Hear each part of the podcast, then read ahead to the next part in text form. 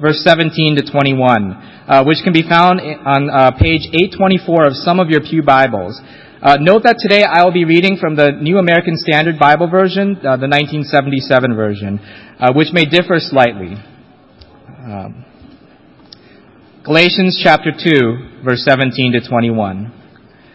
But if, while seeking to be justified in Christ, we ourselves have also been found sinners, is Christ then a minister of sin? May it never be.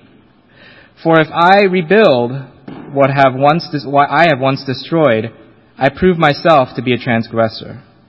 For through the law I died to the law, that I might live to Christ. I have been crucified with Christ, and it is no longer I who live, but Christ lives in me.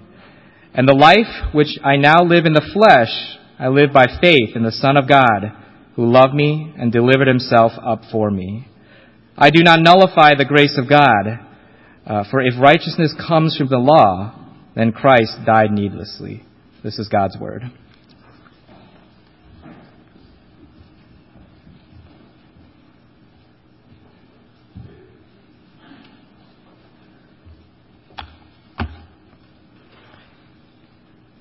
I had an opportunity for five semesters to teach the class known as World Religions in Indonesia when I was serving there as a professor at a Christian university. And during those five semesters, at the beginning of each semester, we would highlight an issue. In fact, we would highlight three issues that we called problems, that we called the problem of religion with regards to any of the religions or with regards to the concept of religion in general. So we identified three different things. The first was, is when you look at all the different world religions out there, you see that there are competing authorities. You have different books claiming to be the Word of God, different books claiming to be the authoritative texts. You see that in Islam. They claim that the Quran is the word of the Prophet Muhammad and therefore it is Allah's word. You see, in Christianity, we believe that the Holy Bible is the Word of God. And so, between the different religions, there's this problem of competing authorities. there are also uh, other problems as well uh, as we think of religion. One of the other problems that we think of is how religion creates a sense of us and them. You have Christians and non-Christians. You have um, those who are Islamics and then the infidels. You have Jews.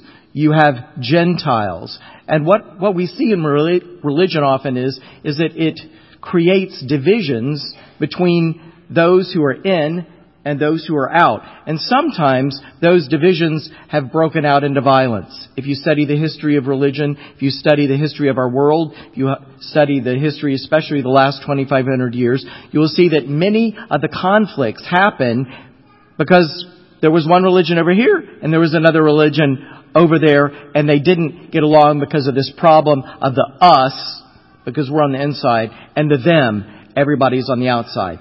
Now that's not to say that the distinction between believer or unbeliever always inevitably leads to violence or persecution. It doesn't. But it has many times, and in the course of the study of the history of religion, we saw that in my class. But there's a third problem that came up, and it came up with regards to every single religion that we looked at, and it's the problem of contradiction in the life of a believer hypocrisy in the life of a believer. And it doesn't matter which religion we're talking about you believe in, there is a uh, difference between what the sacred text says and sometimes what we do. Now think about that with regards to Christianity. There's hypocrisy, there's contradiction in all of us as believers. There is a difference between what the Bible says we should be and we should do and what we often do. The Bible says be angry and yet do not sin. Do not let the sun go down on your anger and don't give the devil an opportunity. And sometimes we're angry and sometimes we stuff it and sometimes that goes on for a few days or something like that until finally we, we come back together, we pray, we forgive, we talk out whatever our problems or our divisions are, we come together. But the point I'm trying to make is, is that hypocrisy goes with being a religious believer in any religion. Now, when I say that, I'm not saying that hypocrisy is good. I'm not saying that hypocrisy is to be pursued. I'm saying that hypocrisy is a reality that we have to contend with. And as we look at the text that we're looking at today, and we um, go up a little bit in the text, if you've got your Bible in front of you, go back up to verse 11. You'll see the whole context of what is Paul's um, response to the hypocrisy that he sees in Peter. I'm going to go back and read verse 11 and following of Galatians chapter 2. But when Cephas came to Antioch, I opposed him to his face because he stood condemned. For prior to the coming of certain men from James, he used to eat with the Gentiles. But when they came, he began to withdraw and hold himself aloof, fearing the party of the circumcision. And the rest of the Jews joined him in hypocrisy, with the result that even Barnabas was carried, away by their hypocrisy.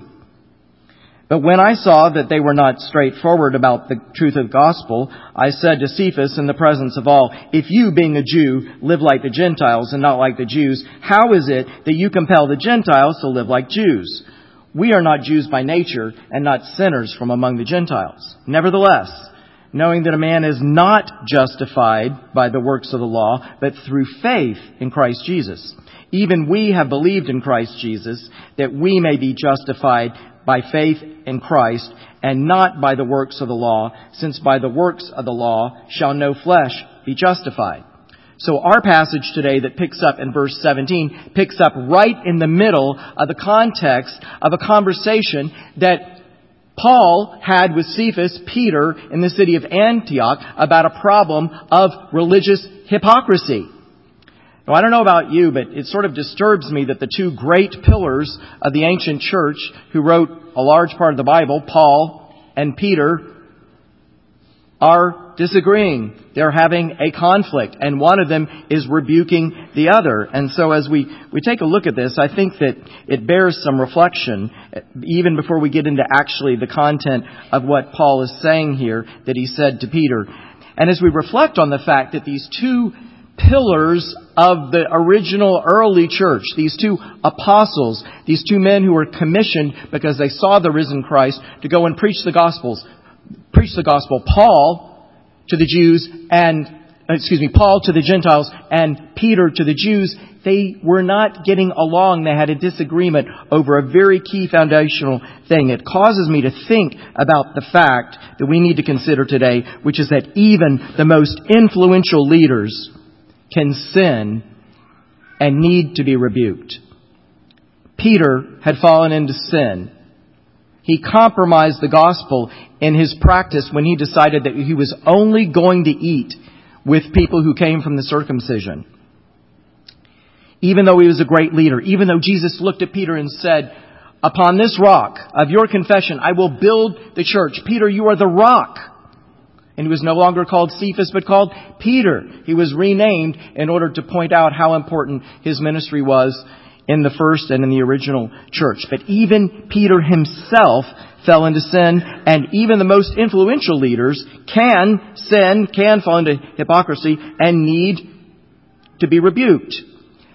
Now sometimes this happens because leaders themselves put themselves on a pedestal as if they can't be rebuked. But sometimes what happens in the church is, is that sometimes church people will put a leader on a high pedestal and think they cannot be rebuked, and that can be a problem. Um, and sometimes when a leader falls into sin or falls into hypocrisy or needs to be corrected, the people are shocked. Well, you shouldn't be shocked. And the reason why you shouldn't be shocked is because of passages like this that point out these type of things. Another observation um, we can see uh, when we think about this whole idea of what happened between Peter and Paul is that the best way to handle it when there is a problem in the church is to bring people the gospel of Jesus Christ. And that is exactly what Peter did when he pointed out the hypocrisy. That's exactly what Paul did when he pointed out the hypocrisy that there was in Peter. You know, I'm a leader in this church, and I've been a leader in many other churches, and I want to plead with you. I want to invite you. If you see that I'm in error, if you see some place where my life, like Peter's life, is not or was not in accord with the gospel of Jesus Christ, I beg of you, come and point it out to me. Because all leaders have to stand under the authority of the Word of God. And I appreciate the people who come to me and say, hey, Pastor Tim, what about this? You know, what about that or something? Please, I will listen to you. I will not say, no, I'm, I'm the, the lead pastor of Crossbridge. You're just a church person. You can't talk to me. I will never say that. I will welcome you whether you're young or old. No matter what demographic you come from, I welcome you to point it out, just like Paul pointed out Peter's sin when that happened. But what do you do when you find that hypocrisy comes up in the church, actually comes up in a leader? We see this in the way that Paul responds to Peter. Look at verse 17. We get an idea about how we should think about it and how we shouldn't think about it. Look at verse 17. In the middle of this conversation that Paul's having with Peter, he says, But if, while seeking to be justified in Christ, we ourselves have also been found sinners, is Christ then a minister of sin? May it never be. So what's happening here is, is that when hypocrisy and sin arise in the believer, Paul is saying, don't blame Jesus. You can't blame Christ.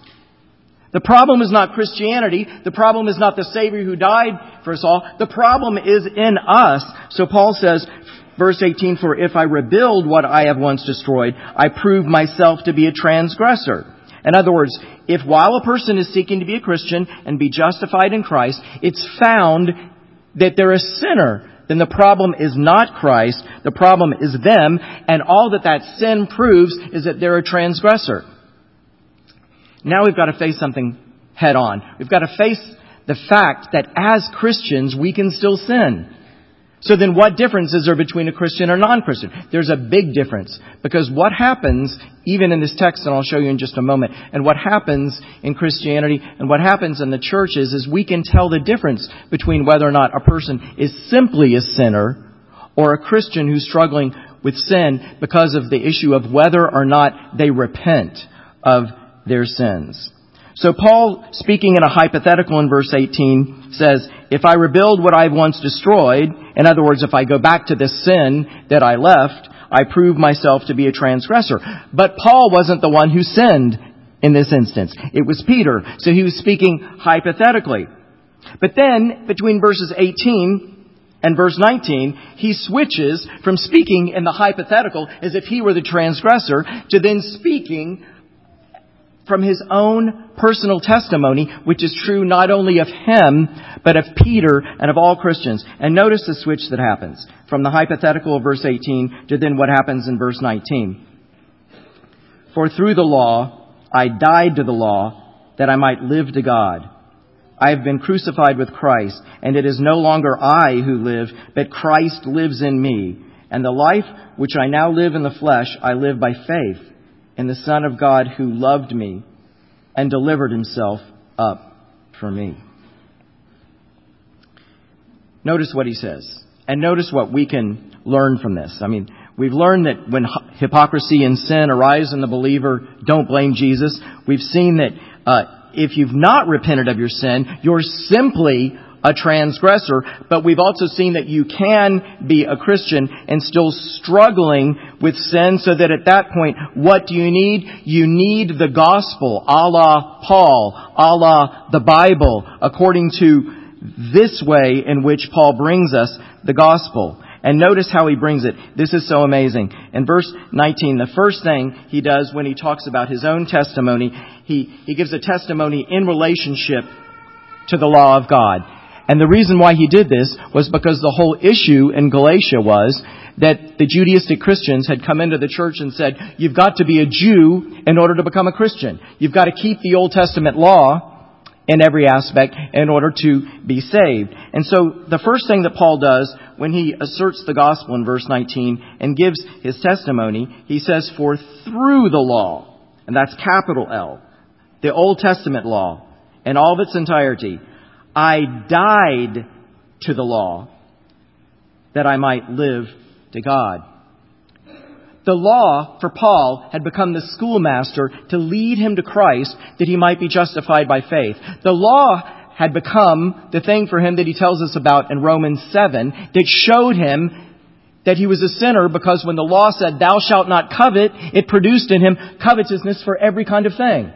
So through the law, as it came into Paul's life, he realized that he was a sinner and then he came to the point that he died to the law. In other words, it no longer had power over him. It no longer was the system that he was trying to follow or obey because something happened to him and that something comes from verse 20. He had an experience of Jesus Christ which he describes as being crucified with Christ. So as he dies to the law, he lives to God because he was crucified with Christ. And so the gospel for Paul and the gospel for all of us is that no longer does the law of God in any of its aspects stand in a position to determine who we are and to condemn us for our failings. That's absolutely amazing. There's no aspect of the Old Testament law that can come over our lives, not even the Ten Commandments right now, and condemn us if we stand with Christ and stand crucified with Christ. We stand in Christ, and so we are dead to all of the condemnation that comes from the law for the purpose that we might live now to God. The only thing the law can do is show us our sin, incite us to sin, says Paul in Romans 7. Before we're regenerate, before we have that experience with Jesus Christ. But then in verse 20, when we have the experience with Jesus Christ, he calls it, and he says this has already taken place in his life. He says, I have been crucified with Christ. Paul says this in Romans 6 he gives us this concept of being united with Jesus in his death and in his resurrection. And we see that even in this verse. He speaks of being crucified with Christ and he speaks of living by faith even now. So when Paul trusted in Christ, he realized that the I that was Paul outside of Christ died. That I is no longer there. I, that's the old I of Paul, have been I have been crucified with Christ. It is no longer I, there's the old Paul, and it is no longer I who live, but Christ lives in me.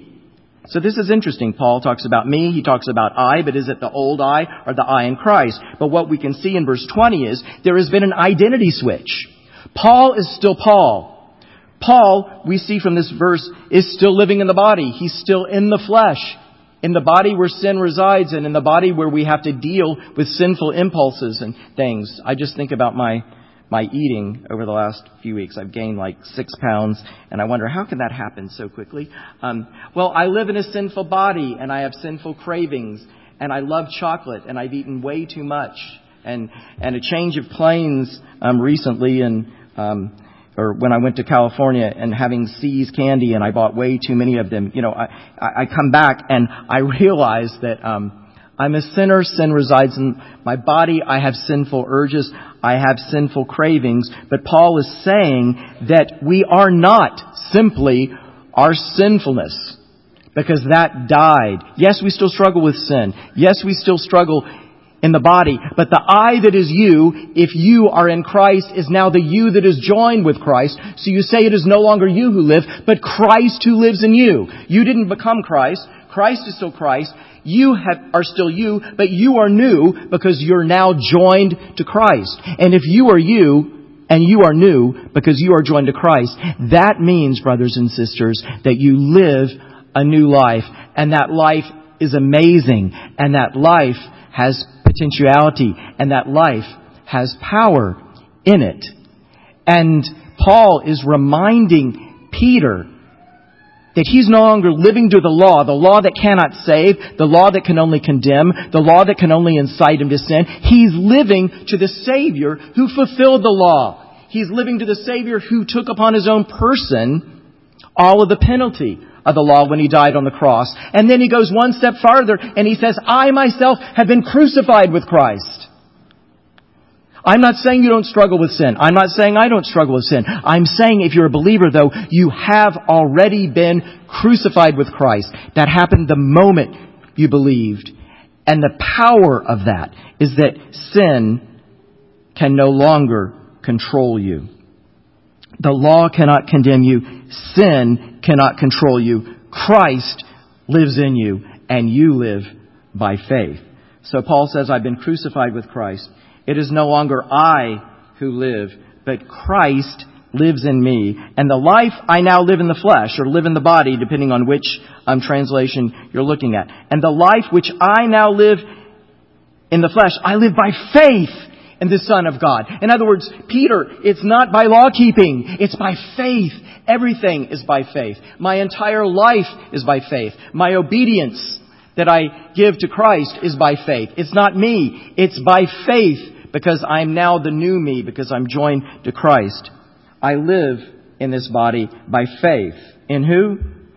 In the Son of God who loved me and delivered himself up for me. It's hard sometimes when you've got the pressures of life, you've got the pressures of sin. How are you going to get through? Remember that. Who are you going to call? And the answer was Ghostbusters. Well, um, when you when you deal with difficulty, when you deal with temptation, when you deal with struggle, when you deal with discouragement, when you deal with hypocrisy in your life and in the life of other believers, and you scratch your, your head and you wonder, how can this be true? Who are you going to call?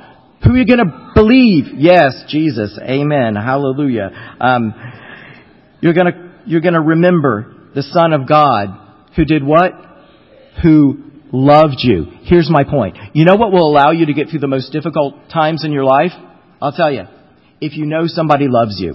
If you know that no matter what happens, this person loves me.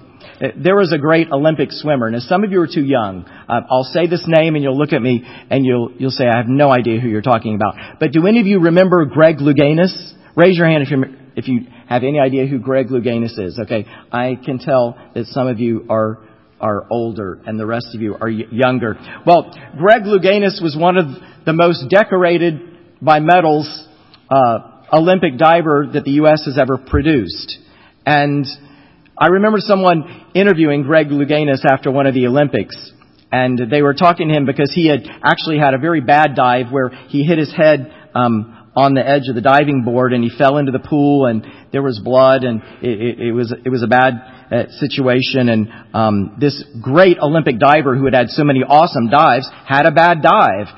So then he was interviewed by one of the network correspondents and they asked him. They said, "So, like Greg, like what were you thinking about when your head hit the diving board? And he said, Oh, I was thinking about what I always think about.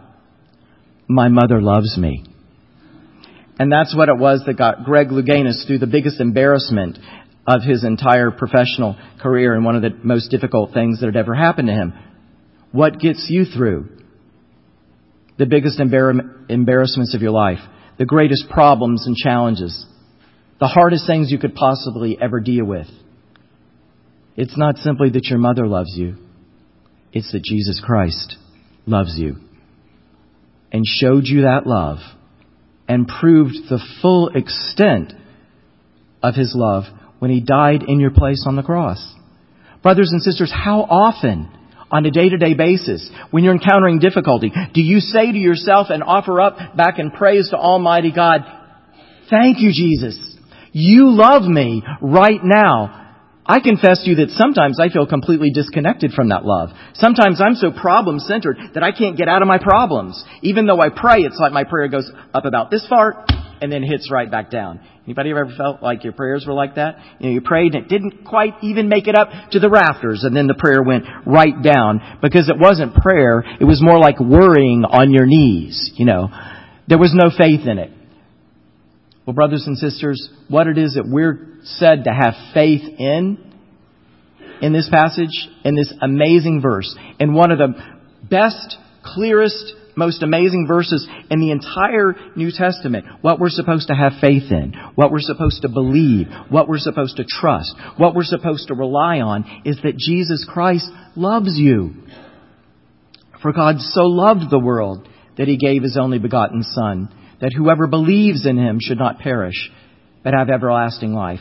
This love is interesting. Paul, at this point, is not talking uh, simply about what's going to happen when he dies, and his trust is in the God, is in the Christ who's going to deliver him from eternal torment. That isn't what he's talking about. He's talking about a love that he's in touch with right now that allows him to live right now and every moment. Look, Christ lives in me, the life which I now live in the flesh. I live by faith in the Son of God who loved me and delivered himself up for me.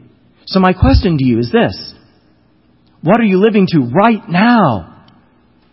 What are you looking to to give you the strength, the grace, the ability to cope, to deal with the difficulties of life right now? How do you deal with a world where people walk into schools and shoot school children? A world where some people don't have enough to eat. A world where other people don't have enough medical care. A world where disease threatens us. A world where world war stands as a threat over us every day when we wake up. How are you going to deal with it in the now? Well, Paul tells us from his own personal testimony, he dealt with it by knowing what his relationship to Christ was. He was joined to Christ. He was crucified with Christ. And he never forgot for one moment the fact that today he was going to live by the love of Christ and by the sacrifice of Christ. Do you see how he describes Jesus? First as the Son of God. Jesus is not simply a human being, a great teacher who came into the world, was on the world's stage for 33 years, and then left us all and told us, love your enemies. He was much more than that. He was the Son of God. The unique Son of God. The only begotten. There's only one like Him. There's no more. There's only one. It's Jesus. He is uniquely man and God. And He is the one who came into the world to love Paul, to love you, to love me, to love everybody who's put their faith and who's willing to put their faith and trust in the Lord Jesus Christ. So He describes the Son of God, Jesus Christ, as the one who loves Him and the one who delivered Himself up for Paul. That deliverance, when Christ died in our place, was not simply to keep us from burning on the last day. It was to help us right now so that by being joined to Christ, being co-crucified with Christ right now, sin no longer is our master. And we stand before God blameless and we stand before sin with an answer to why it is we don't have to fall into it. Why when you're tempted you can say no to sin. Uh, Nancy Reagan, another person that many of you probably don't even know who I'm talking about because you're too young. Nancy Reagan was the the wife of President Reagan, who used to be uh, a movie star and actor and then became president. I won't make any other comments other than to say that that's what happened at one period of time of American history. But Nancy Reagan had a saying, and the saying went like this. Her slogan that identified her role as First Lady, and it had to do with a problem in America at the time, was this. She said, just say no, and she meant to drugs. Just say no. Just say no. Well, there's a tendency of people to think today that that's the way we deal with sin and temptation. Just say no. No, you can't just say no. Why? Because the power of sin is too powerful.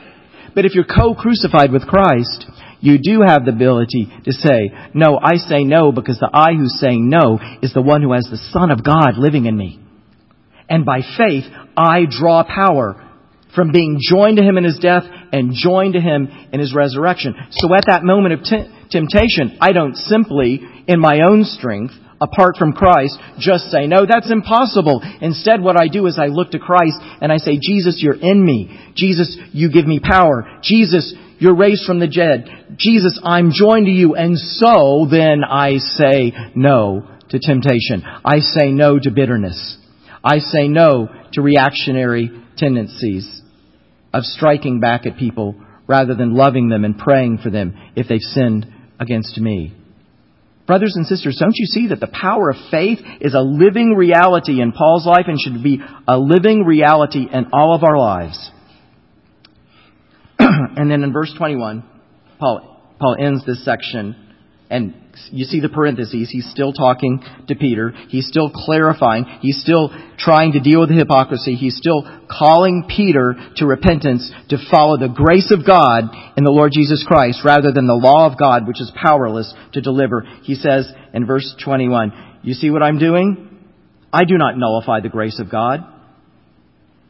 For if righteousness comes through the law, then Christ died needlessly. All that Paul has said about faith, all that he said about Christ. It doesn't nullify the grace of God. It, it establishes the grace of God, and not only that, it establishes the law of God in us. Paul says in Romans 3.31, He says, do we then nullify the law through faith? May it never be. On the contrary, we establish the law. And then in this passage, in verse 21 of Galatians 2, uh, do we then nullify the grace of God through faith? May it never be. On the contrary, we establish the grace of God through faith. Because if righteousness comes through the law and through keeping the law and through having the law and through being born into the law as a Jew, then Christ Jesus should have never died and his death is in vain and he died needlessly. Paul gets in Peter's face. He corrects him. He gives him the gospel and he reminds them that the only thing that allows us to stand before God righteously, the only thing that can give us power to live above sin in our own lives, the only thing that ultimately makes the difference in any shape, form, or fashion is the grace of God through faith in Jesus Christ to all those who believe without distinction.